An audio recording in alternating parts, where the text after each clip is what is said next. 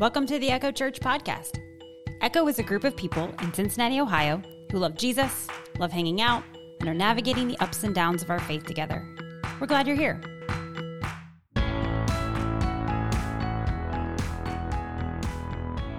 So I was scrolling through Instagram, this was probably last summer, when I was struck by an image. If you want to put that on the screen. This caught my eye. I stopped the feed. It was in the New York Times Instagram uh, feed. And I discovered that this is a program in a California prison. And so I started to read a little bit more. The uh, article's author, named Brian Seibert, went on to explain this is part of a nationwide effort to turn away from retribution and punishment and toward rehabilitation and healing, and it often uses the arts. But this is a rare program that uses dance. And so the particular dance class was even more rare because it was created by two inmates. Kenneth W. Webb, he said, Nobody dances in prison. That was his initial response when his friend Dimitri Gales brought up the idea. Kenneth is on the left. He is reaching out his arm with a, with a cap on in that dance. And then um, Dimitri is on the right. In 2018, the two men had already been in prison for 10 and 7 years, respectively and they had gained access to rehabilitative classes and they really liked what they were doing there. They enjoyed the programs. And one day, just in some downtime, Kenneth began teaching his friends some hip hop moves. And Dimitri looked at him and says, Why don't they put dance in these classes? And so the two of them wrote up a proposal and they were surprised that it was actually approved. In a prison system where people are intentionally restricted, dance opens up, brings freedom. There's movement, and there's, it takes a hardness and it begins to soften. Kenneth said the class and their mind, how they wrote it out to win the approval, was that it's an extension of community that they were building. And they wanted to challenge the culture and be, quote, beacons of positivity. And people started to notice. Well, first, the other inmates started to kind of mock the ones that chose to dance. Um, but Albert Jerome Beckley Jr. said, We were hardcore gang members, but I've been able to find myself, and I like myself better now. And Rashawn Green said, Other people are asking how to join us. It's because the hope we have. They want that. This idea of hardened hearts um, that we can become hopeful. It's in our study of Hebrews 3 today. This is a biblical concept. And if you're joining us for the first time, we're in a new series, and I hope you, you can catch up. Back on January 14th, we did an intro, and you can, um, on echochurch.org, we have our online service or podcast anytime that you want to go back. But you'll get the history of the book, and we'll recap a little bit of it today. We're calling it Jesus there and back again because we were in Lord of the Rings vibes when we began this series. But truly, this was about this letter of Hebrews is to a group of people who were on a quest to figure out their faith. And truly, we still are today. So that gave us this, these friends who were on a journey together. Hebrews is a letter it was written by someone we don't know. We don't know exactly the author. And so there are guesses that some of the early church leaders who worked with Paul, like Priscilla, Aquila, Barnabas, or Apollos, a lot of them, you know, those are the kind of the top four candidates for potential authors of this. But what we do know is that they were living in Rome and they were writing to a group of Jewish people who were worshiping together in their homes. They were house churches at the time. And the way it indicates like city and urban life, we're guessing that they might have been in Rome. So here's a group of people who grew up Jewish and are now figuring out, oh, Jesus, Jesus is this, this person who was fulfilling God's promises. And the author is a friend with them, the way that they speak um, with full knowledge of what's going on in the church. And here's the thing later we're going to get to it, but we need to keep this in mind now is that this group of people were facing persecution. On in Hebrews 3, we're going to read that their material possessions were lost, they were imprisoned, and they probably had a lot of Jewish family members just push them away because they had chosen Jesus. So we need to know that they're in a very tender place. But you know when things hit you and then your mind starts to go, right? When your bodies, when your emotions are physically taxed, then it's when you start to think, hmm, I don't know, is what I believe really true? Is this worth it? And so, the purpose, the entire purpose of the book of Hebrews is this friend is reaching out to other friends and saying, Yes, Jesus is who we thought he was. And they're going to dig all the way into ancient scriptures there and back again to show, yes, Jesus fulfilled all these promises of God and he's worth holding on to. So that's been where we've been so far. And there's been a lot going on because this is, you can read through Hebrews and get something different every time. So let's look at the couple things that we have pointed out so far. Because the person writing is trying to say, here's all the things that Jesus was and wasn't. So, first, they say, let's look at some things in our Jewish history that are important to us. And we've got prophets and angels who were, that was the way that God had spoken for centuries. And if you look in the scriptures, what we know of as the Old Testament, that is the way God spoke often to his people. And so the author begins by saying, Jesus, he was a messenger from God, but he was different. He was greater than these earlier messengers because Jesus was actually Yahweh, the name that God has invited us to call him Yahweh, the Lord God, the great I am. Then in Hebrews 2, the author is like, Jesus is also different than the law. We grew up following the law, all of us who were Jewish, and that's the way that God had been connecting with us again for centuries. And so the author has to say, but Jesus, though he was just, he looked like an ordinary human, this is who he actually was. He was fulfilling the law, he was our new connection to God. And then he also said that Jesus actually, because he became human, also became human's family. He was our sibling. And it says in Hebrews 2 that Jesus was not ashamed to call us brothers and sisters, his family. He set aside his status as God to come and be among us. So, that's all of this summary together is to help the Jewish people see that the way that they believed wasn't obsolete, it was now stepping into a new season where Jesus had fulfilled the things they hoped for and was ready to take them to new places.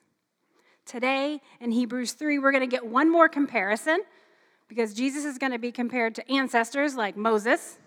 And we're also going to find the first direct challenge. And this won't be the last, but the author is going to look and say, because of these things, now here's some steps that I want you to take. So let's begin in Hebrews chapter 3, verse 1. I'm reading from the New International Version this morning. Therefore, holy brothers and sisters who share in the heavenly calling, fix your thoughts on Jesus. Let's just pause. Let's do that right now. Why we come every Sunday is to fix our thoughts on Jesus. And if you've come in with an anxious mind or burdens that you're carrying, if you do nothing else this morning, sit and fix your thoughts on Jesus. Let's keep going. Jesus is compared now to Moses in verse 3. Jesus has been found worthy of greater honor than Moses, just as the builder of a house has greater honor than the house itself. For every house is built by someone, but God is the builder of everything. Moses was faithful as a servant in all God's house, but Christ is faithful as the son over God's house. Okay, here's some Jewish history for our context. Moses was viewed as a hero for God's people.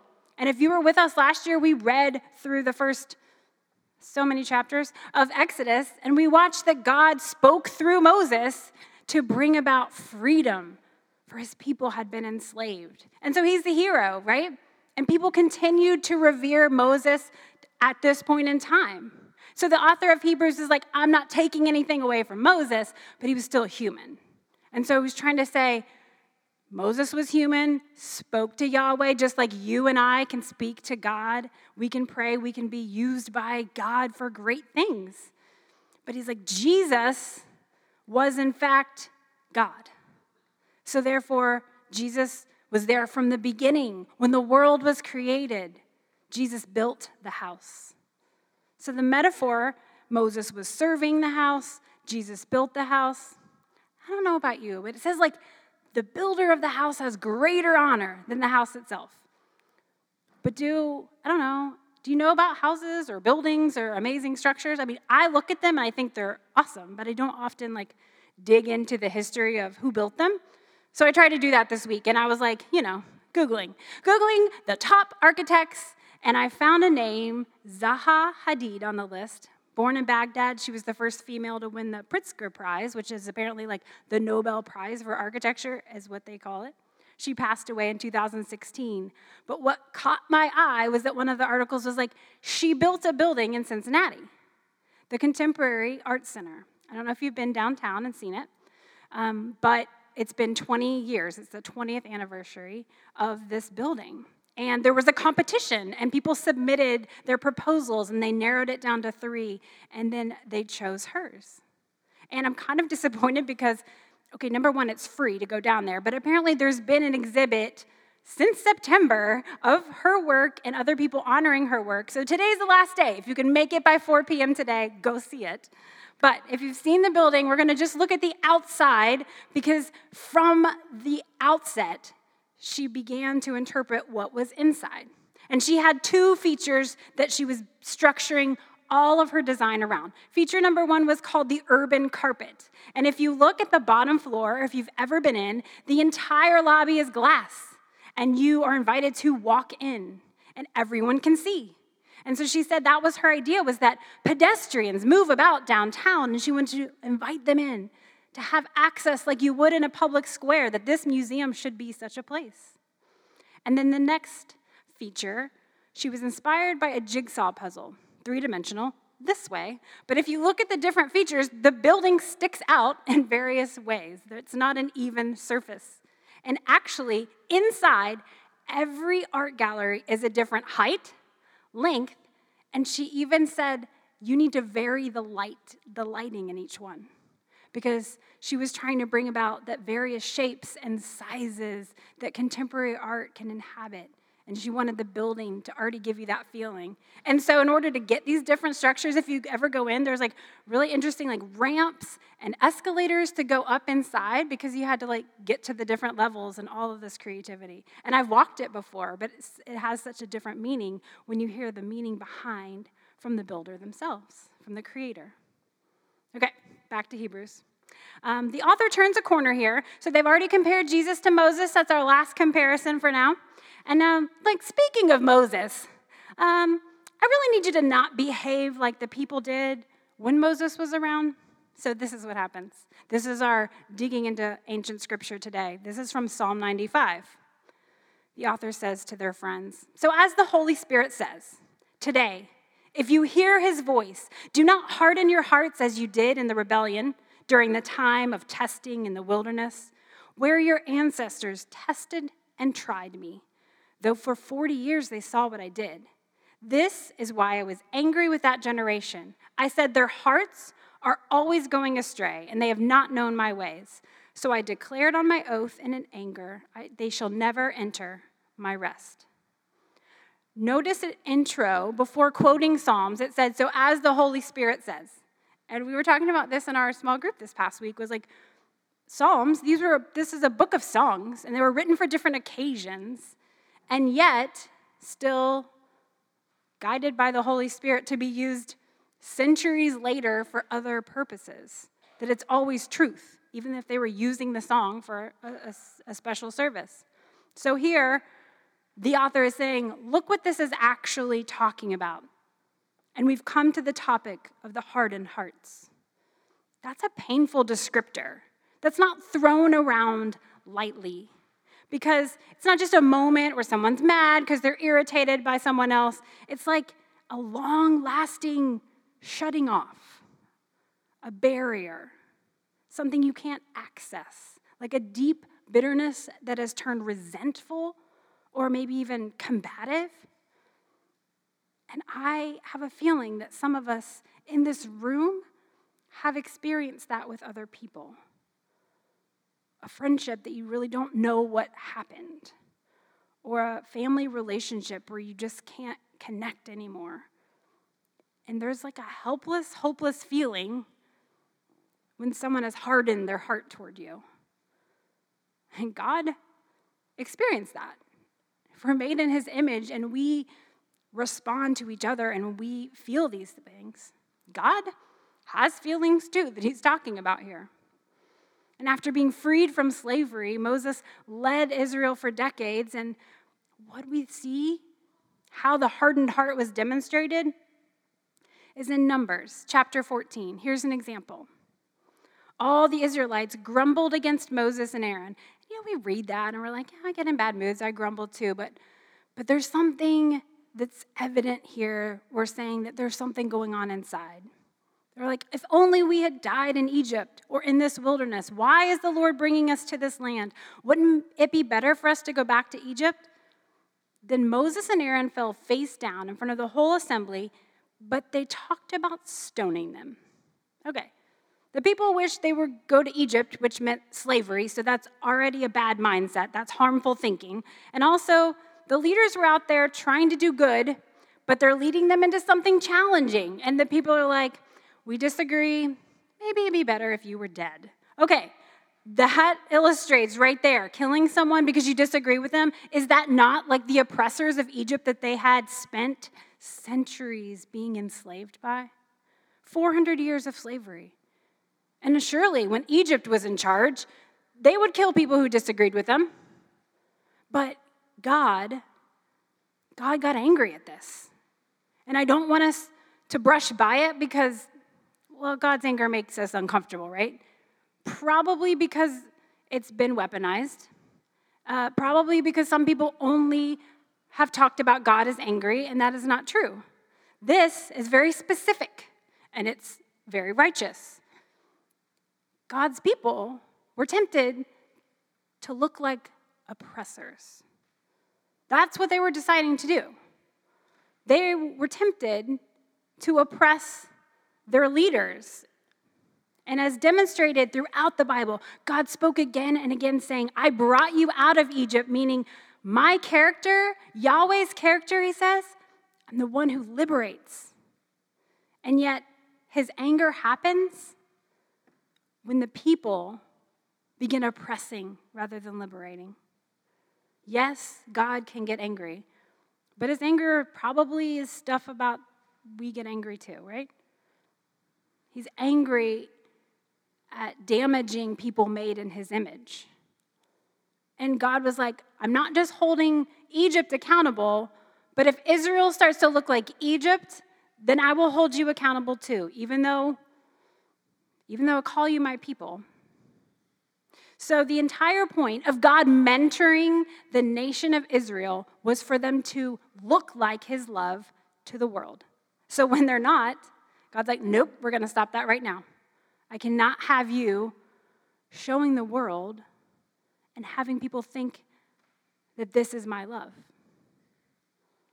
But God also demonstrates that when, you, when there's anger there, because we can find a lot to be angry about, right? But what do we do with the anger?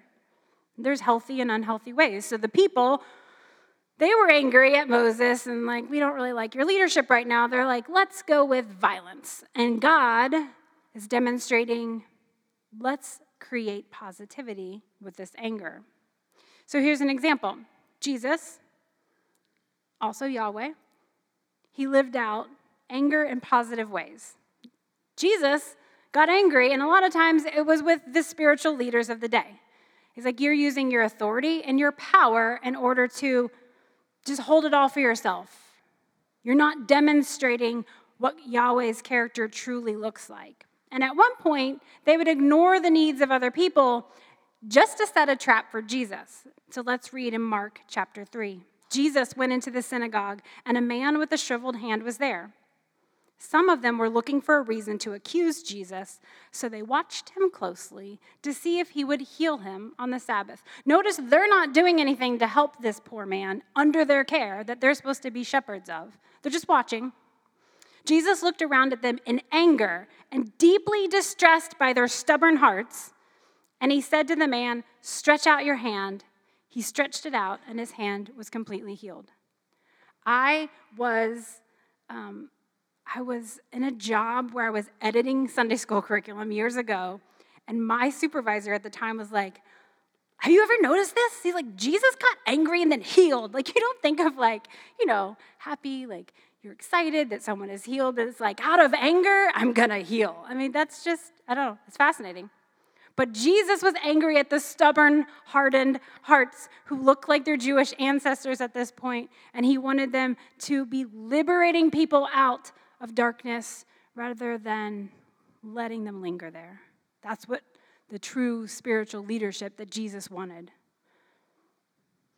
And so it should make us angry. There's some things that should make us angry.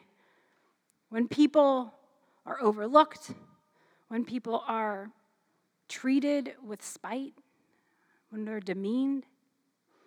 So, what can we do with that anger? Well, hopefully, we can see that people take positive action. So we see people get angry and they protest. People get angry and vote. People get angry and create advocacy organizations. People get angry and choose a job where they can go make a difference day after day. And there's all these ways that we can get angry and then choose a positive step. And we can do this in the name of Jesus because we believe that that's what Jesus was living out anger and then creating hope. But it's when we hold in the anger and we don't have an outlet, that's when things harden. There's a lot to be angry about. That's what this author didn't want his friends to do. We're going to finish in verses 12 and 13 of chapter 3. See to it, brothers and sisters, that none of you has a sinful, unbelieving heart that turns away from the living God but encourage one another daily, as long as it is called today, so that none of you may be hardened by sin's deceitfulness. Okay, notice that there's two words here sinful, unbelieving. It's not saying that doubt is bad, but there's a comma there, it's connecting. There's this is like a combination of saying, like, if you're stepping away from Jesus because something within has grown hard, then that is what this author was calling out. It's like if you're clinging to selfish, harmful ways, and that's why you're walking away from Jesus, then that is what we're crying out against. And things like that can, it doesn't happen immediately, right? If you've struggled with, with anger, or if you know someone who has, it's, it's usually not pretty instantaneously. It's built up over time and not finding hope or encouragement.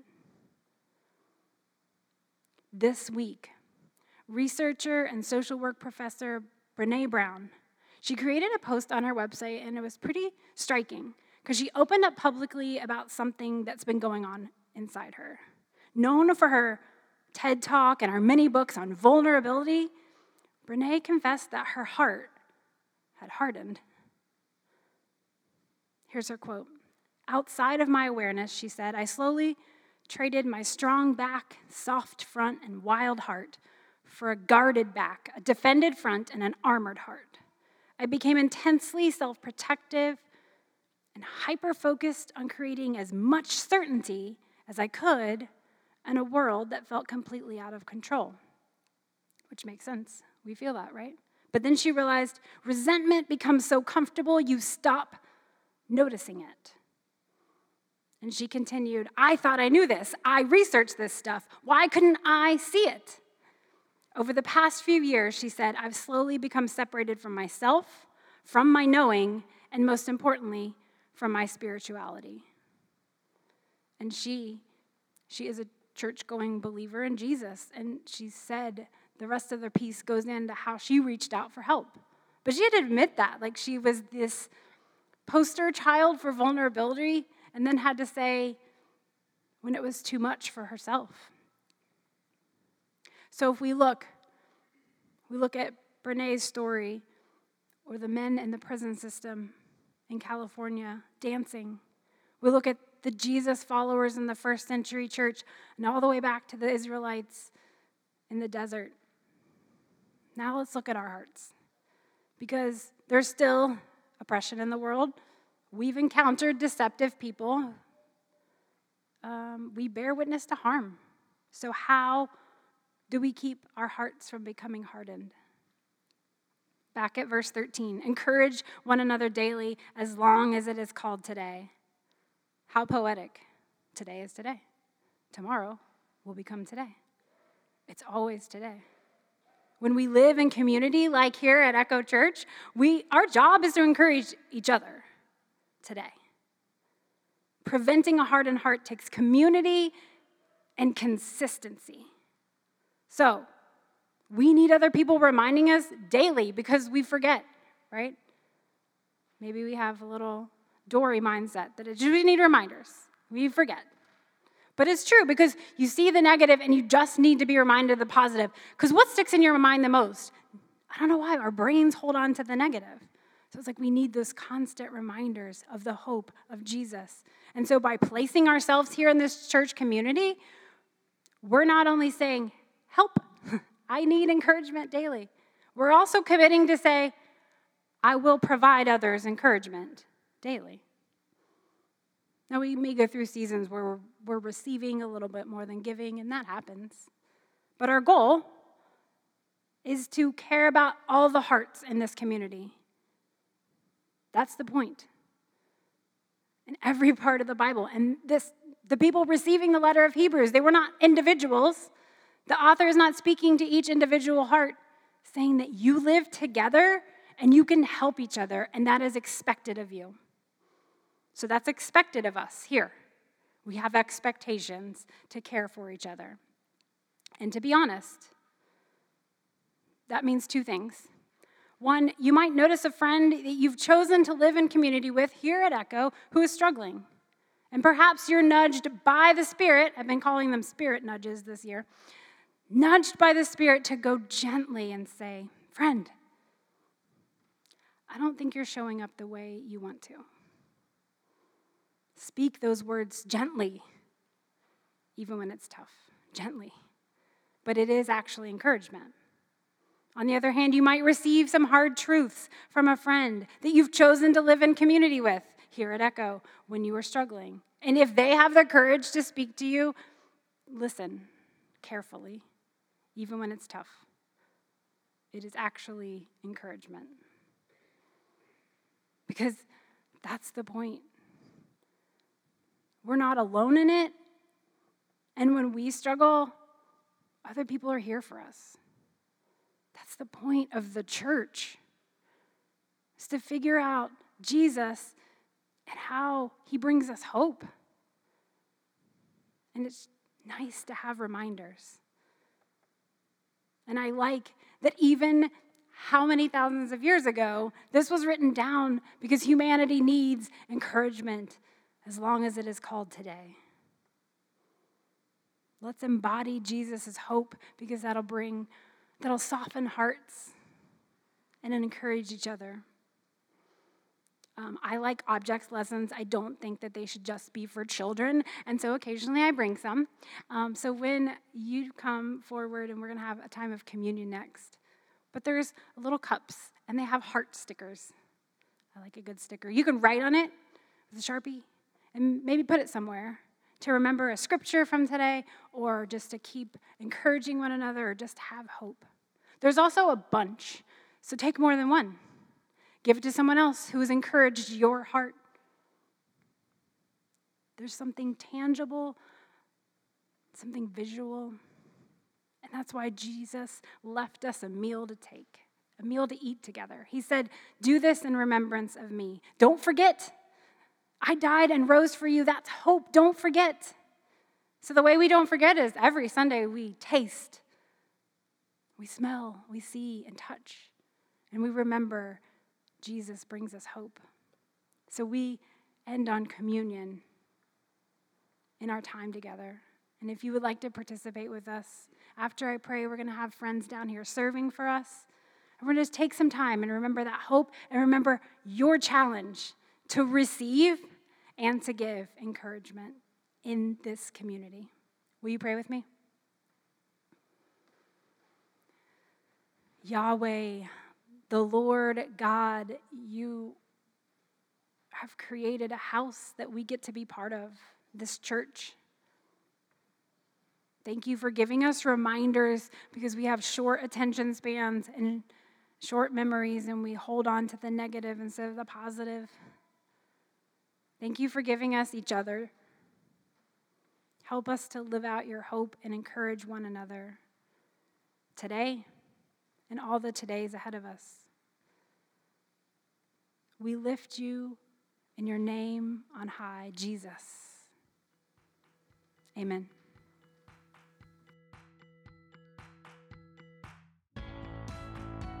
Thank you for the gift of your attention today. If you ever want to join Echo Church in person, we meet on Sundays at 10:30 a.m. You'll find us at 1301 East McMillan Street. That's in the Walnut Hills neighborhood of Cincinnati, Ohio, just up the street from our city's beautiful Eden Park. Find out more about us on our website, echochurch.org. Have a great week.